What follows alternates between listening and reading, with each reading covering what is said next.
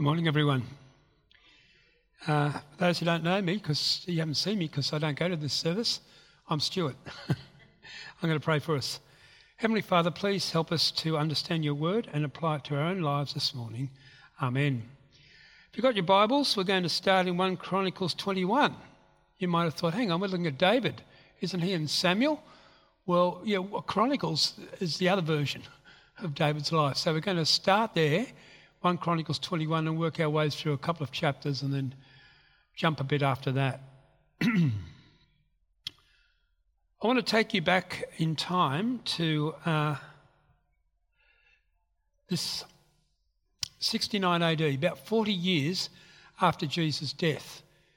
And the Romans are sick of uh, the Jewish zealots and sick of the Jews uh, sort of snubbing their faces and throwing up their arms and saying, We're better than you. So eventually they send Titus, the emperor's son, to come and capture Jerusalem and to take it.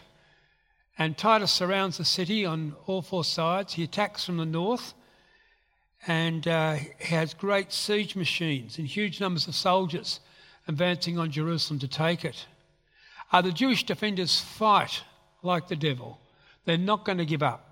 They're not going to give up uh, their city, and especially they're not going to give up their temple.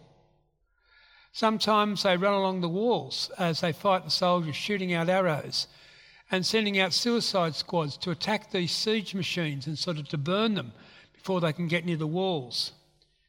Eventually, however, the outer walls do form, and five days later, the inner walls fall as well. And Titus stops. I guess he's a reasonable man and he'd like the Jews to surrender peacefully. So he calls a ceasefire. In fact, it's actually payday. And so he parades his Roman troops outside the city walls for about four days.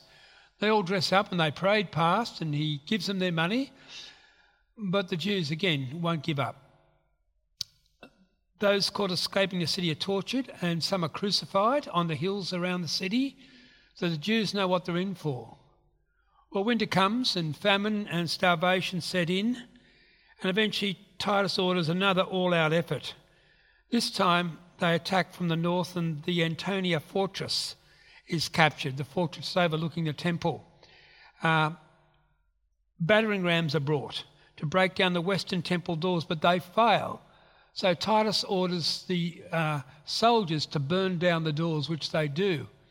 And in through the city, charging in, come the Roman soldiers, hand to hand combat as they start to uh, take the temple itself. And as they do, the temple begins to burn.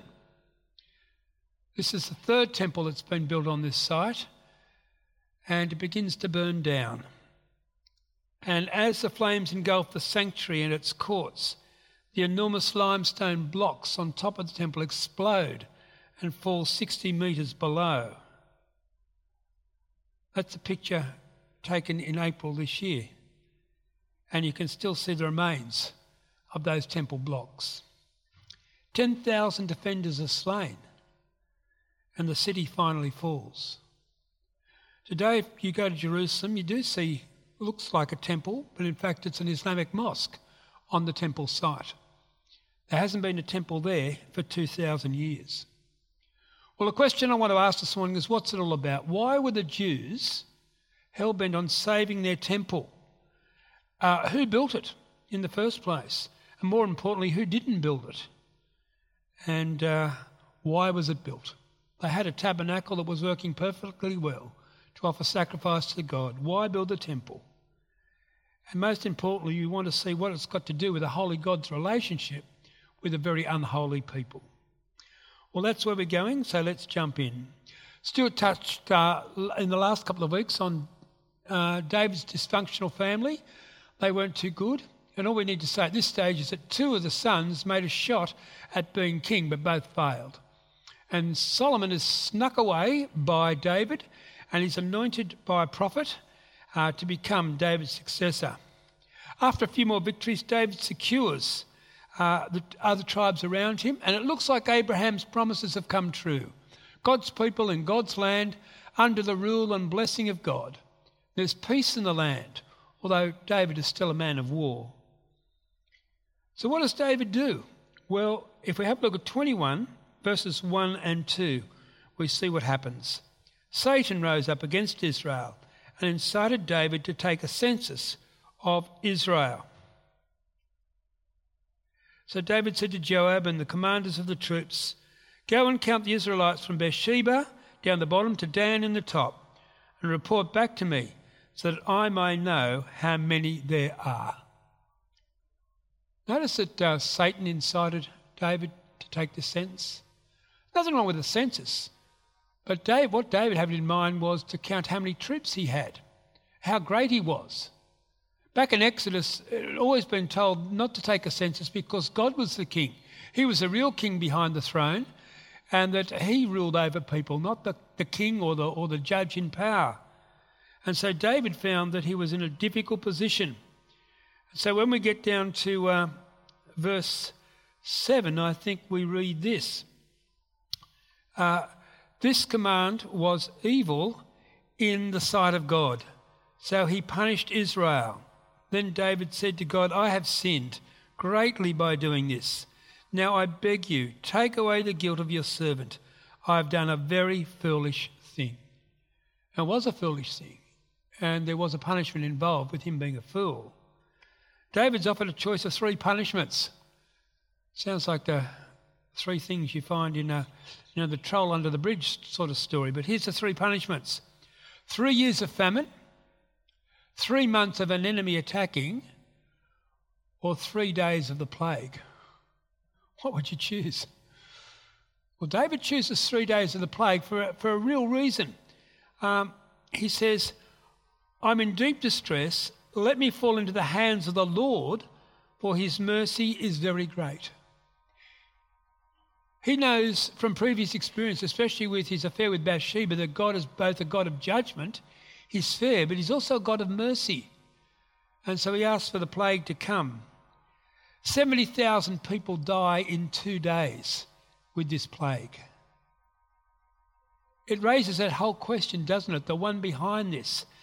How can we, broken and sinful people who don't even live up according to our own standards, ever stand in the midst of a holy God? How can we do that if God punishes even his people like this? Well, God actually sends an angel to punish them. And uh, the angel stands there, sword drawn, we're told, between heaven and earth. And God looks down and calls to the angel, Stop, enough, withdraw your hand. We're told that the angel is standing on the threshing floor of Ornan or Araunah, you can either call them either, uh, the Jebusite. And we see the elders in sackcloth and ashes repenting before God and David pleading for God to punish him and not his people.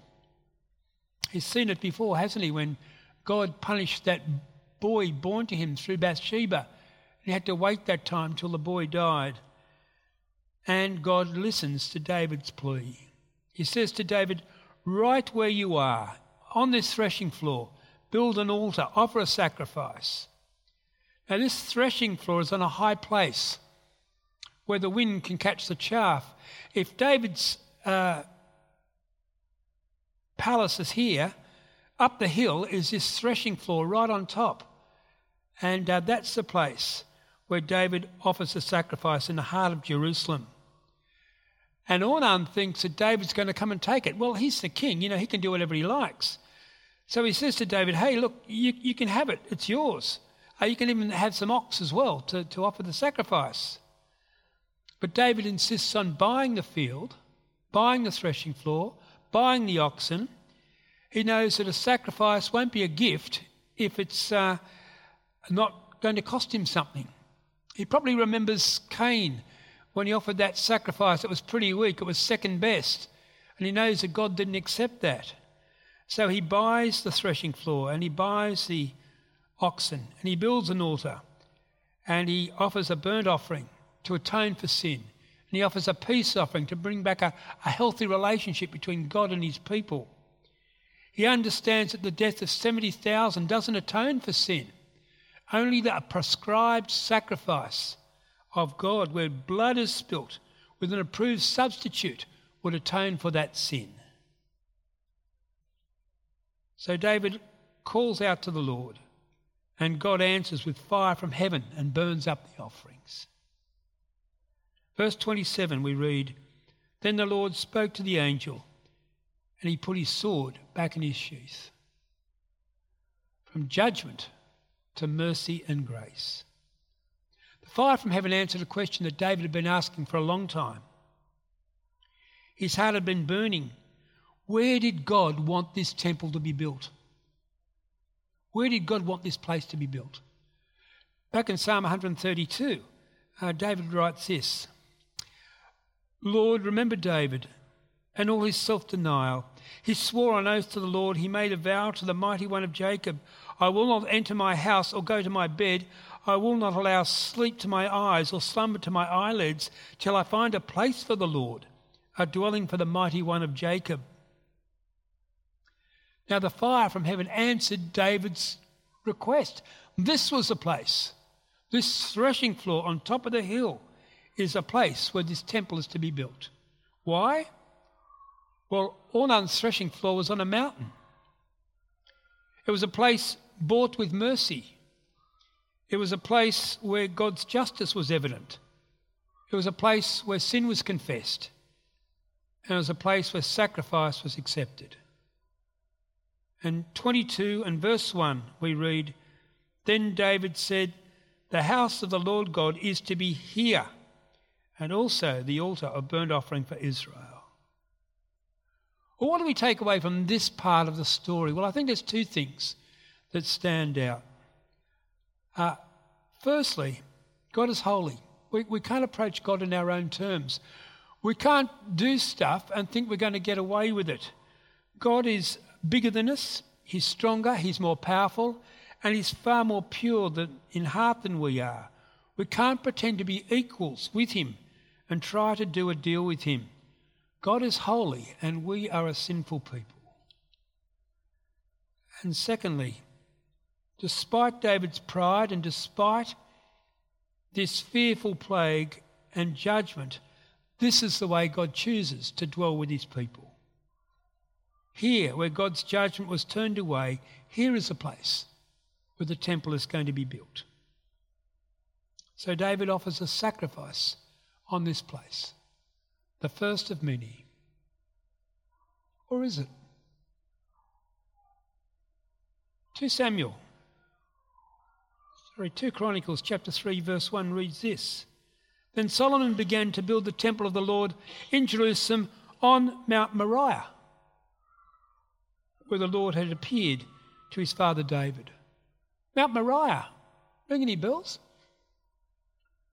Well, if you know your Old Testament really well, you'll know that's the mountain that uh, Abraham took Isaac up to offer him as a sacrifice to the Lord.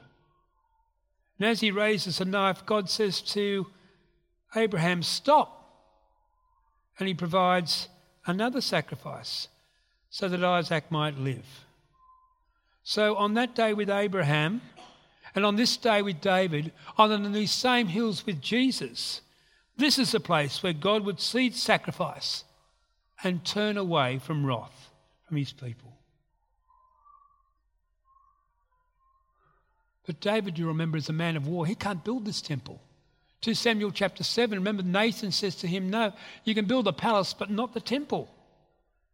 He can, however, make plans and provide the labour and the materials and bankroll the whole project. So in chapter 22, we read from verse uh, 2.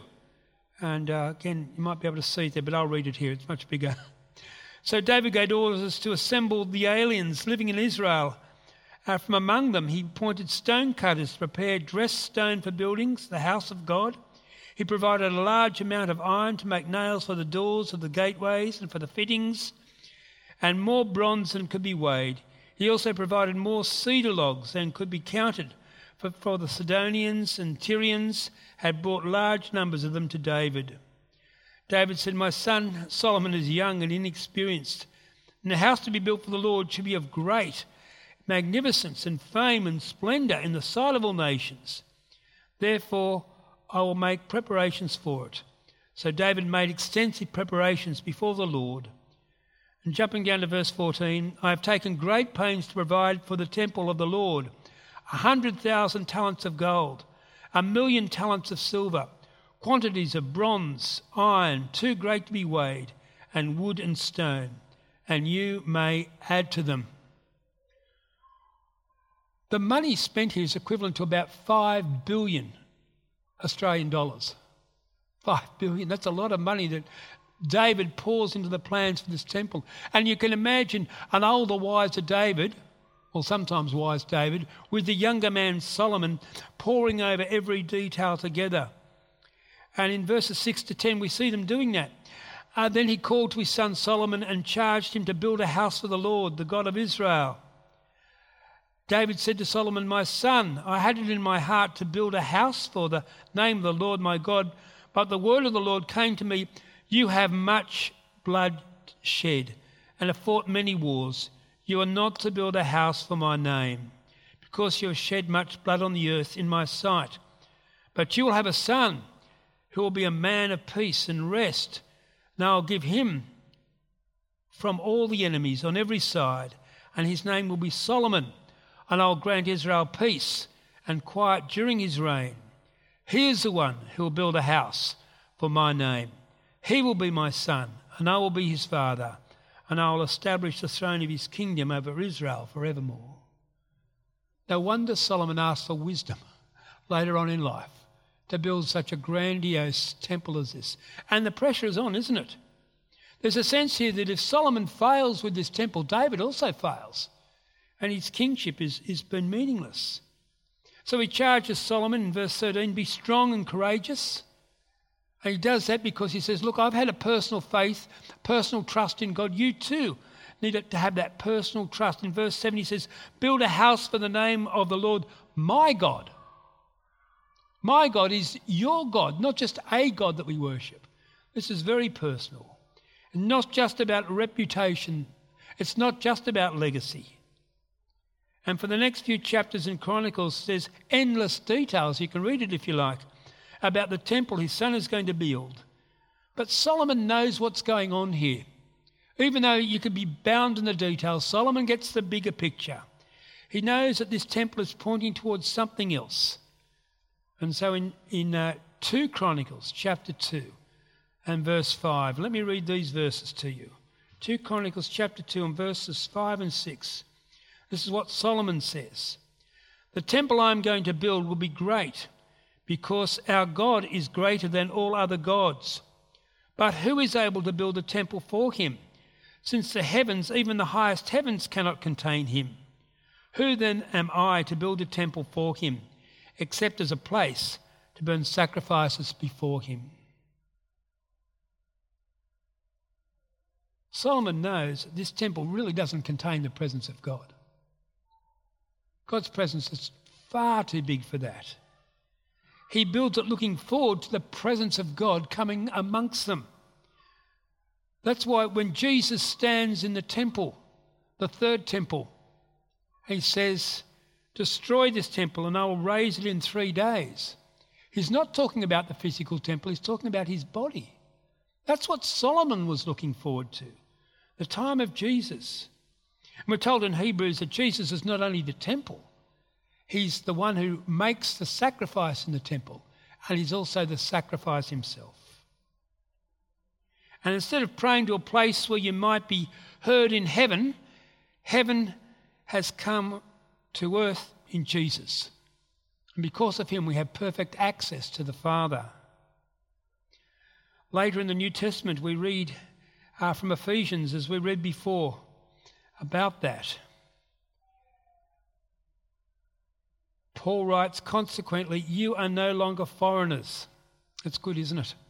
No longer foreigners and strangers, but fellow citizens with God's people and also members of his household, built on the foundation of the apostles and prophets, with Christ Jesus himself as the chief cornerstone, the foundation.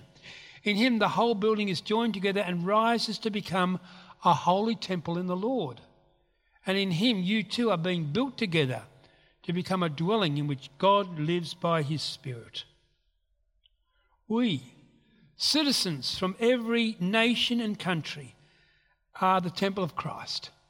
We are filled with His Spirit. This is how a holy God can dwell with an unholy people, because He invades us from the inside out. His Spirit dwells within us and makes us different and makes us holy. The Jews in AD 70 fought with their lives to defend the temple. What they didn't realize as the temple was burning was that God had already left. How do we experience God's presence? By believing in the name of Jesus and letting His Spirit dwell in us and change our lives. When Solomon finally built his temple, he built it according to the way the tabernacle was built, and he built the holy place, or the Holy of Holies, which ended up being a nine by nine metre box. And you can see a sort of a, a diagram of it there with the Ark of the Covenant inside. Later on, towards the end of the Old Testament, Habakkuk writes these words For the earth will be filled with the knowledge of the glory of the Lord, as the waters cover the sea. See, through the coming of Jesus, uh, we, we no longer have a nine by nine metre box. Remember, the, the curtain was torn in two in the temple, revealing that the presence of God wasn't there because the presence of God was in Jesus himself. And now we're told that uh, in Habakkuk that the presence of God will extend to the ends of the earth, and we're invited to join into his presence. Jesus is the true temple. He's now ascended into heaven, but God continues in the lives of Christians in our fallen world. His temple is now the body of believers, both individually and corporately. We here are the temple. We are the body of Christ. Although we know God through His Spirit, that knowledge is limited. We long to know more. And there's a great hope filled out for us in that final book of Revelation, uh, where John has a vision of the holy city of Jerusalem. And uh, he sees a picture like this. He sees the city as being a perfect cube just like the Holy of Holies in that first temple. But this is no 9 by 9 metre box. This cube is 2,200 kilometres square. It's as large as the known world in John's day. And the point is very clear there's no special place where you go to meet with God, no cathedral, no St. Peter's in Rome holds the presence of God. It's not concentrated in any church, any holy place. If you want to meet God, you'll meet him in his presence, in Jesus and in his people. Let me read to you finally from the book of Revelation, chapter 21, verses 22 to 23. I did not see a temple in the city, because the Lord God Almighty and the Lamb are its temple. The city does not need the sun or the moon to shine on it, for the glory of God gives it light, and the Lamb is its lamp. There'll be no distance now between God and his people, and we will know him perfectly. What a wonderful picture that is. And it all begins with a foolish old man wanting to trumpet his own achievements in taking a census. Well, what can we take home from all of this? Well, I think a couple of things. Firstly, God can bring our foolish, sinful desires to bring glory to himself, can't he? That's good news. I make foolish decisions every day of my life, and God can still use me to bring about his purposes and to glorify himself. David is not alone here. Secondly, salvation is always costly. It's not cheap grace, is it? Sacrifices are involved. Isaac, the pure lamb, the Lamb of God, Jesus Himself.